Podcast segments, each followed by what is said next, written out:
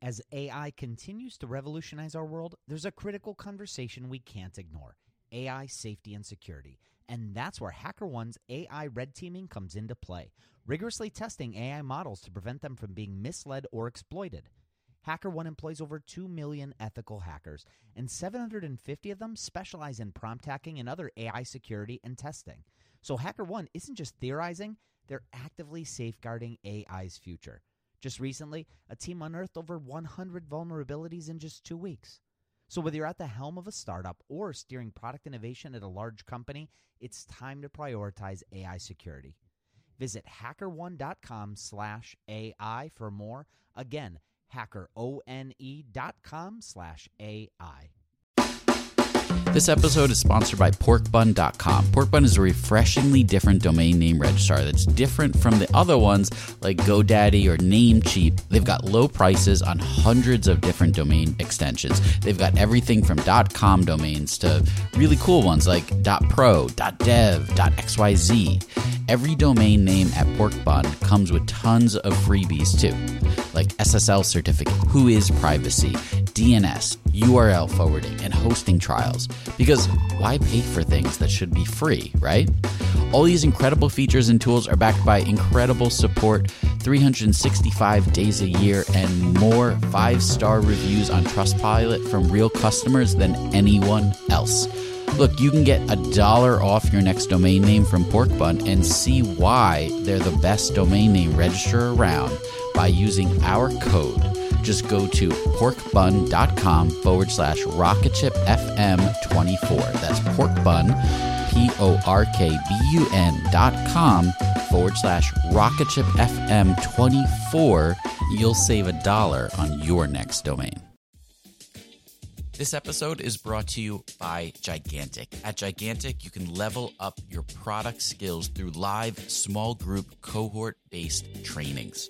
We're incredibly excited to welcome you to our next cohort of our product strategy training kicking off in January of 2024. This course will take you through the frameworks that product leaders use at companies like eBay, DoorDash, Groupon, Rent the Runway in order to scale their teams. It's taught by Ben Foster, a friend of this podcast, who is the former chief product officer at Whoop. So come join us, go to gigantic.is. That's gigantic.is and save your seat for our January cohort. Your potential is gigantic, and we're here to help you reach it. Go to gigantic.is to reserve your seat today. Today, we have an incredibly exciting interview with Ash Maurya, who is the creator of the Lean Canvas, which you've probably heard of. He's also the author of his most recent book, Scaling Lean, which identifies how to scale your business through lean methodologies. So you're not going to want to miss this one. Welcome to Rocketship.fm podcast where we explore startups from funding to growth, from culture to sales, and everything in between. I'm Michael Sacca. I'm Mike Belsito. And I'm Joelle Goldman. Well, well, welcome on, on the show. Really excited to, to have you and, and talk about you know, scaling lean and the lean canvas today. Um, so, so Ash, if you could start, kind of give me the the the background on um, first the lean canvas, and then we'll get into your newest book, Scaling Lean. Sure. So first of all, thanks for having me. It's a pleasure to be on. Um, so I often tell everyone the same kind of backstories. My one-liner bio is I'm a practicing entrepreneur. Uh, I happen to share some of my learnings along the way, and that started off as a blog, turned into a book, and then the Lean Canvas. Um, so for those of you that may not know what the Lean Canvas is, it's essentially a one-page business planning tool. So rather than spending time writing a large document and do all this Excel magic, wizardry, and forecasting. Uh, we condense all that into a single page simply because when we start, we don't quite know everything about the business. In fact, we know very little.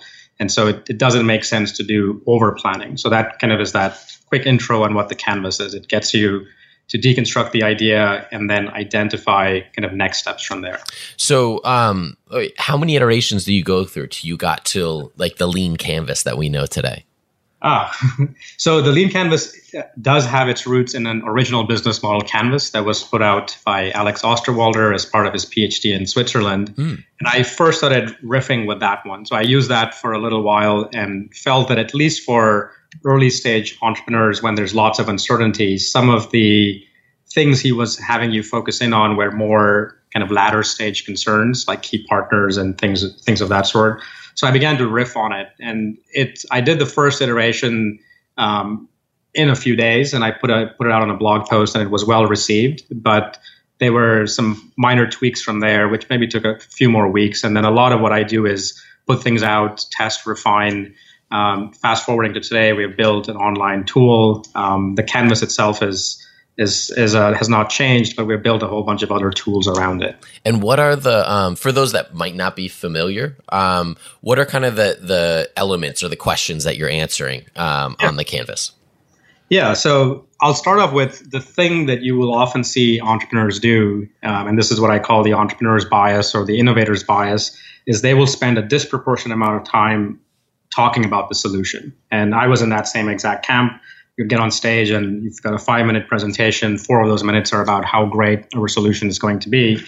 And one of the big epiphanies that I had, and I I'd been a practicing entrepreneur, a technical founder, but I realized that the business, the, the solution itself is only a part of the true product. The true product is this business model that you're creating, um, and that's when I began to gravitate towards the business model canvas because it was a way of looking at the business more holistically. So some of the questions we ask in the Lean Canvas you know, sound very basic, but it's amazing how people don't think about these things. So everyone starts off with their solution, and that's fine. You know, but we ask you to park that on the side. There is a box for the solution, but we have people first talk about who their customers are. So imagine a perfect world where your solution is out there. Who would use your product? And then who might be the early adopters? Who might be the folks that want this above everyone else? Um, once we can start with that box, we then shift over to the problem side and really ask ourselves, why would they use your solution? So, what problem are they trying to get done today? And that is usually the hardest thing to get right. And often, if you get the problem box wrong, as you can easily tell, your solution is not going anywhere because you're not really solving anything for anyone. Mm-hmm. So, usually that's the, the foundation of the canvas. And then the other boxes on there are about things like channels. So, how will you get your solution in front of those customers? Um, your unfair advantage? How would you defend against competition? Uh, cost structure, revenue streams, kind of business model cons- considerations for how you might build this. You know, can, do you have you have to raise money? Um, where does the where does the money come from? So the revenue stream. Again, I can't tell you how many entrepreneurs just build a great product out there and don't ever think of the revenue stream. They defer that to later, which in my book is one of the riskiest things to do, is because there is no business in the business model without kind of that sustainable revenue source coming in. Yeah, and we're finally kind of seeing a pushback on that on that model, which is nice. Um, yeah. And I'm sure, you know, tools like this help to inform people, you know, um, as they're building. But um, so let's talk a little about scaling lean and the why. Um, you know, you know, why why was this book necessary? This this kind yeah. of second book in the series. Yeah, so so after Running Lean came out, I found so Running Lean was all about activating people. Kind of as I said, the big epiphany was don't just fall in love with the solution. Think about the customer and the problem. And so the canvas has done well. It's spread and it's being used in a lot of places. But then people came back to me and said, you know, the canvas story is good, but when I go to my stakeholders, they still want to see the fi- financial forecasts and they want to see how we're going to make you know millions of dollars in in five years, and we still have to do all that work. Is there something better? And so the Scaling Lean book kind of stemmed out of that core question. So the other way to kind of look at that is I looked at Running Lean as a book that I wrote for the entrepreneur to customer conversation. So how do you find customers? How do you go and and and get that early traction in the business? But the Scaling Lean book was more how do you prove that this idea is even worth pursuing in the first place to a stakeholder? Now, a lot of people might say, well, I don't have stakeholders because I don't have investors yet. But the thing I like to point out is that everyone is the most important stakeholder in their own business because they are investing with time, which in my mind is more valuable than money.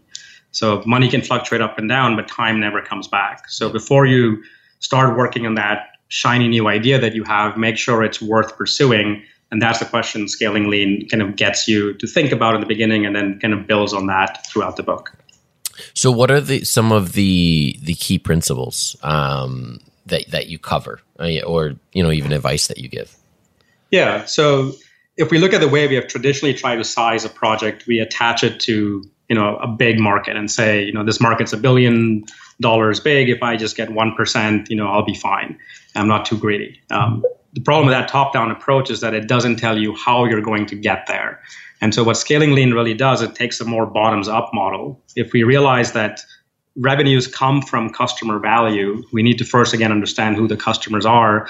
And then you begin to model that. So we take a few input assumptions. It's not about the big numbers at the end, but a few input assumptions like the pricing model, like things like lifetime value, you know, what would you charge people? How long may they use your product? That tells you whether you have to replace your customers every so often or you can rely on them for a while. And just there are four or five inputs that I kind of introduce in the book that you can use to test whether a model will work in a best case scenario or not. And it's amazing how many models kind of fall apart with, with that five minute exercise. And beyond that, we then kind of the next big um, kind of message in the book is that too many entrepreneurs try to pursue scale from day one. So mm-hmm. they try to build, you know, this this magic rocket ship that's just going to get them, you know, out into deep space and even rocket ships don't work the first time. So you have, they have to realize that you've got to build things in scales and have these test flights and all of those types of things. And so the book really presents a way that you can size your business model, but then how do you really build them into a staged launch? Um, the, I guess a great uh, story of this in the news lately was the Tesla Model 3 story. And Elon Musk had this secret master plan, which he told no one and then told everyone. uh, the idea was that if you've got a big vision, like building an all affordable electric car, they could have locked themselves up for 10 years and do all the r&d and you know come up with the infrastructure and all that stuff. And they didn't do that. They actually came up with three cars before the model 3 and that's an example of this idea of stage rollout where you're building fewer um, in their case more expensive products but fewer products uh, to test some of the riskiest assumptions of the business model, to build a brand, to de-risk the, the, business model. And when they're ready for scale, which they are almost now, um, they've got the factories, they've got the infrastructure, and so that that kind of thinking is what the book really tries to to home in on. Is don't shoot for scale from day one. There is a there is a there is power in deliberately embracing small scale and then leveling up from there. We'll be right back after a quick word from our sponsor. When Rainn Wilson realized he had a special gift for talking people to sleep, he had two choices construct a massive speaker that would blast his voice to every person in the country, or invent a talking pillow. AT&T Business eventually talked him into the pillow thing.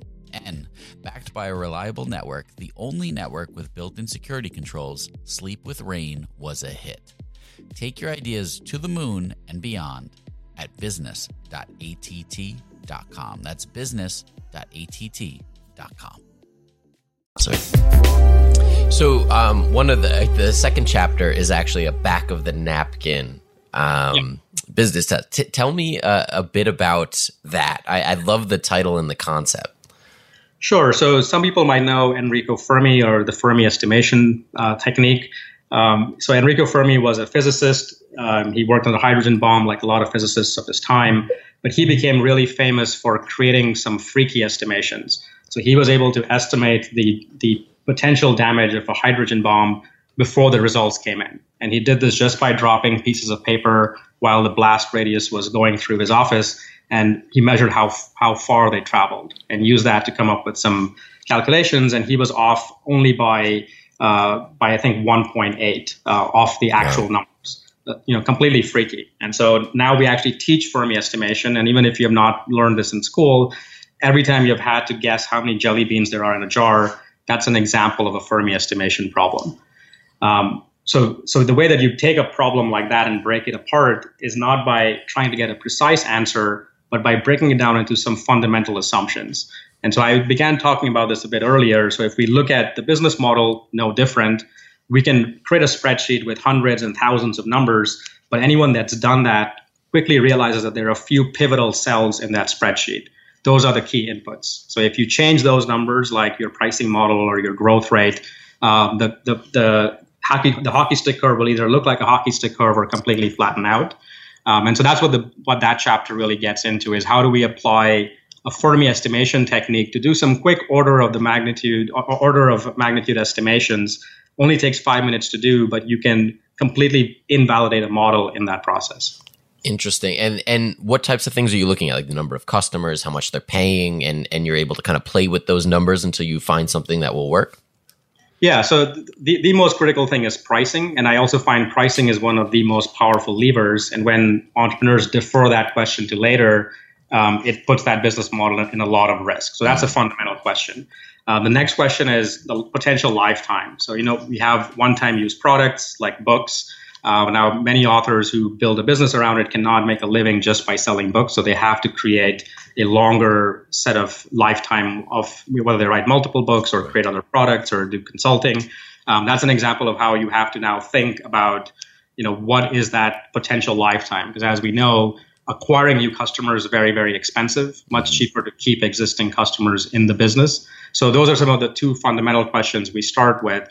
And then we have to understand that to create a customer, you've got to deal with a lot of raw materials or leads. So, at least in the software world, uh, some products really have a 1% conversion rate.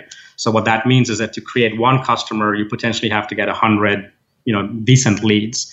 And so, we can use that kind of thinking to really put that business model to test and see if the market is the market that you're going after is it big enough is it not big enough um, is the pricing model right? And if not, if you increase it, what do you do next? Now, what's very powerful with that is things like pricing. People would say, know, you can always play with the numbers. I can double or quadruple my pricing. What does that really do? Um, well, when you quadruple your pricing, the thing that we would do next is get outside the building in, the, in using the lean approach, go and find 10 customers who will not think we're crazy when we tell them we've quadrupled the pricing. right right? So you can actually validate that very, very quickly. You don't have to wait three years or, or five years to figure that out.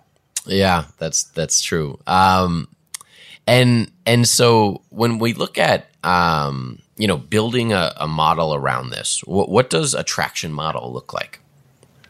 Yeah, so it, it starts off by thinking I, I throw this concept out of the minimum success criteria. So we often, when you go to an investor, they're looking for the big upside potential, mm-hmm. and that's very, very hard to estimate. It's very hard to know. Um, and the way that I have people think of this is if you if we went back with a time machine and went to Mark Zuckerberg's dorm room and asked him back then, did he think he was going to build a billion dollar company? He would have laughed you. And he admitted as much, you know, many times throughout the process that he was just doing something on the side. Never thought it was a real business for for you know for several months, maybe even maybe even a couple of years. Yeah. Um, the same story played out with the Google founders. You know, when they had built a successful search engine, they couldn't make the business model work for many years, and out of desperation, tried to sell themselves to Yahoo for a million dollars um, they were turned down and they went on to build a billion dollar company. Yeah. So the point of that story is that you, you, we cannot estimate the full upside potential, but if we bring it, you know, um, not too far into the future, two three years out, we can begin to talk about what is that minimum success criteria, and that is one of the first things that you start with. And the way that you think of it is that every entrepreneur out there,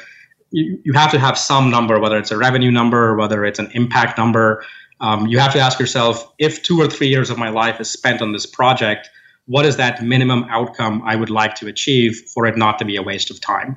And start with that number. And once you have that number, you can test that business model estimation story against that. And if it gets you there, that's great because it gets you at least to your minimum, and then you can you have the upside uh, after that. Um, and that's how we build the traction model. So we start with that number. And then the traction model is really just a 10xing. So this is a 10x rule that I describe um, in great length in the book. But the idea there is that if you were trying to get a thousand customers, say after two years, we don't start with a thousand. We don't even think about a thousand. We just start with 10 customers. And then we level up from there like a video game. So we start with 10. People would say, well, 10 is too easy. Well, when you're first starting out, all 10 of those people could say no to you. Yep. So we have to prove that they'll say yes. So we just start with 10. Now, if you can get tens of customers signing up, we don't say go and double that. So don't just go after 20 or don't just keep doing the same thing because we're trying to hit the hockey stick curve. Your next challenge is how do I make that 100 customers? And after 100, you go to 1,000. So we can take that two year window and not think linearly, but think non linearly. And that's exactly, if I use that Tesla example, their first roadster you know, sold you know, X number of cars and they look to about 10x that with the Model S, and then they're now trying to 10x that again with their Model 3 rollout. Very and and um I mean, eh, there's there's a lot of risk, but what what is the goals that you want to see in that early stage? Like, how do you know when you're on to a good idea, even though you may be losing money? Yeah, so I guess there there are a few things there. I mean, one of them, a lot of the process that I talk about in both books is about testing the riskiest parts of the business model first. Okay. So if you think of the game Jenga, when we play Jenga, we try to find the strongest pieces and move those ones out of the way as an entrepreneur, you have to do the exact opposite. You have to find where is this model going to break. And the reason we do the 10xing and we start at small scale is that when you're talking to 10 people, if all 10 of them say no to you, that's fine. I'd rather get that news today than when I think I'm going to have hundreds of people six months or a year from now. So that's that's the first part of it. Now, the reason that 10xing also works is that in most products, not all of them, but in many of them, the biggest risk doesn't tend to be technical risk. Um, and we can see this play out over and over again. You know, Facebook grew from zero to a billion people, and yes, they had lots of technical challenges, but they stepped up and and uh, and did it. YouTube did the same. So we can overcome technical risk. The thing we can never overcome is customer and market risk. If you build something nobody wants, it's game over.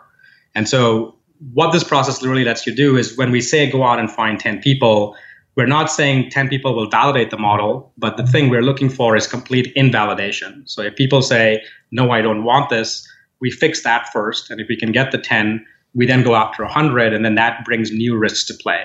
So now you've got to test maybe your channels. You've got to test maybe some scalability of your solution. Once you're in the thousands or hundreds of thousands of users, it shifts from customer market risk more to technical risk. And that's why this process allows you to embrace small scale in the beginning, but then you're leveling up very quickly uh, depending on the pace at which the ideas are being accepted. Ah, okay, okay. Um, so, what is, um, I guess, what's the part that people get get stuck on the most, or, or where do they get they get hung up? Yeah, so this bias that I started talking about, the entrepreneur's bias for the solution, um, I thought you know I was just the only one that had it, but I find that that's a rather universal thing. So mm. one of the things I've uh, had the privilege of doing is even travel around the world, and everywhere I go, I see nodding heads, and people attribute the fact that yes, they fall in love with the solution, and that to me is the is is the pivotal mind shift in all of this. And so the way I sometimes like to explain that is if we think of building a solution, it's a lot like building a key, but we don't know what door it's going to open. And so we did, we then take that key and try it on every possible door to see will it open a door to get somewhere. A much better thing that I've been been kind of highlighting more lately is this idea of loving the problem, not the solution. So when we start with customers and problems, we actually build. We first identify the doors we want to open, and then attempt to build keys that can open those doors, which I think is a in a in a in retrospect a much better uh, strategy. Very yeah. Um, and and but when you're when you're building a like a you know a key to open up a door but you don't know what door it's open um, isn't that in itself uh, a bit risky? Ah, yeah, absolutely, and and that's what I'm saying not to do. And oh, sorry, sorry. Uh, yeah, and that's unfortunately what people are doing. So a much better way would be, you know, again, under you know, identifying those doors. Yeah. Seeing, you know, what maybe what are the existing solutions out there and why are they failing, um, and then you can build a much better key into that door. You write a lot about um, metrics and, and some of the data that you look at on the early side, um, and and how it can even be you know kind of fool for you. Um, what what are some of those those um, what what are some of the the aspects that people tend to use or on the data side that uh, may not be as accurate as it could be?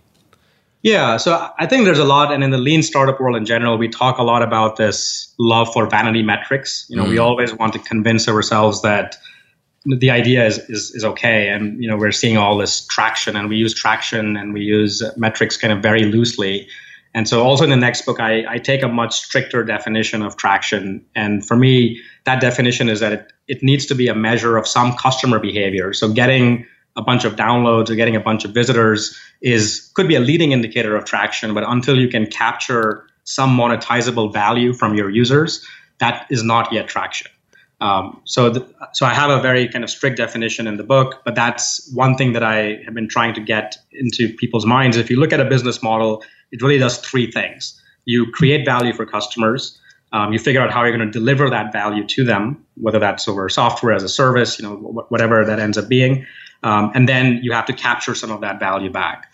And the quicker you can demonstrate those three things, so for each of them, you can attach a metric to them. And to me, those are the three metrics I have everyone just think about and start with day one. But the closer you can you can connect your business model story to those three metrics, even at small scale, even if you went and said, I talked to 100 people and I got 10 paying customers, to me that is huge and that's progress because you got to create value, you got to deliver value, and you got to capture value back. Which getting that first customer is what I sometimes will call the singularity moment of of any product. It's you've mm-hmm. created something out of nothing. So it's a, it's a moment to celebrate. And I, I, love the the example of like looking at the signups, you know, like the cumulative versus you know monthly signups. Yeah. Um, because it's easy, uh, it feels good to look at the cumulative. You know, it just keeps going up. It can, can never go down. Yes. Right. and and that I I feel like is the ultimate I don't know vanity. Um, you know, when when you look at that chart, you're you're doing great, um, but it could be telling a, a much different story underneath. Yeah. Yeah, absolutely. And and and I think with with anything, and, that's I think a key point is that when we look at a metric, it's not so much the metric itself. So nothing wrong with signups because that shows that people are entering the door, they're interested in our product. So nothing wrong with the concept of measuring signups, but we sometimes fool ourselves with how we measure it. So that's a classic example of if I just accumulate, aggregate all my signups since the beginning of time, that number is always going to go up and to the right, and I can convince myself, wow, we've got 100,000 signups but if I look at number of active users, there may only be a thousand of them. Right. And that's that's the real reality. And then there's actually a problem. Yeah. Yep. Yep. Um, so is there is there anything else um, that you would like people to take away uh, from the book when they when they read this? Um, what what is the big thing that you want them to change? Yeah, so I think the, the big thing is starting to figure out uh, so it, there are th- those two big ideas in the book is how do you size a business model kind of day one? So how do you tell a story ideally to a stakeholder whether that stakeholder is you an investor or someone in your company that, that holds the budget and get them excited. And so that gets everything kind of going. But then how do you really communicate a staged rollout model? Instead of saying judge me because when we write business plans we tell our investors to judge us on the same rules that we judge large companies and that never works and so you need to have a conversation with them where you say, I'm not going to go and get you the thousands of customers in a month, but we're going to start in this stage rollout manner. And that's going to prove that this model works. And then at the right time, we can add more resources and, and make all this uh, work and both of us kind of win at the end. So those are the two fundamental conversations that, are the two types of conversations that I talk about in the book. And then there's a lot of like tactical uh, ways of kind of the modeling and then the testing and then how do you actually communicate all that so how do you run for example shareholder meetings where it's not just figuring out what that best vanity metric looks like for today and putting that on the screen but rather how can we use our stakeholders in a way where we can really identify whether the business model is working or not and if not what can we do to actually fix that um, so that to me is the fundamental message of the book. Awesome, awesome. I mean, we're we're really excited. Where where can we find the book um, and keep up with you online? Yeah, so the book will launch next month. June 14th is the uh, official date. Uh, we do have a page up, scalinglean.com. You can also just find it everywhere on Amazon. Um, so that would be where I would point you uh, to go to go look for it. Awesome. Well, thank you so much. All right. Thanks so much. Big thanks to our sponsor today, Prezi Business. If you're tired of selling your customers using the same old slide decks, try Prezi Business, the engaging, interactive presentation platform that features built in analytics, cloud based collaboration tools, and the unique ability to adapt to the flow of the conversation. Perhaps it's time to update your marketing and your professional reputation with presentations that customers will actually enjoy and remember. Go to prezi.com forward slash rocket ship. That's P R E Z I dot com forward slash rocket ship and get your slides prezified today. If you're enjoying the show and enjoying this growth series, please subscribe so you don't miss any of our upcoming episodes. You can follow us on Twitter at Rocketship FM. You can visit us online at rocketship.fm. You can follow me at Michael Sacca, Joel at Joel Goldman, and Mike Belsito at Belsito. We'll see you back here in just a couple days.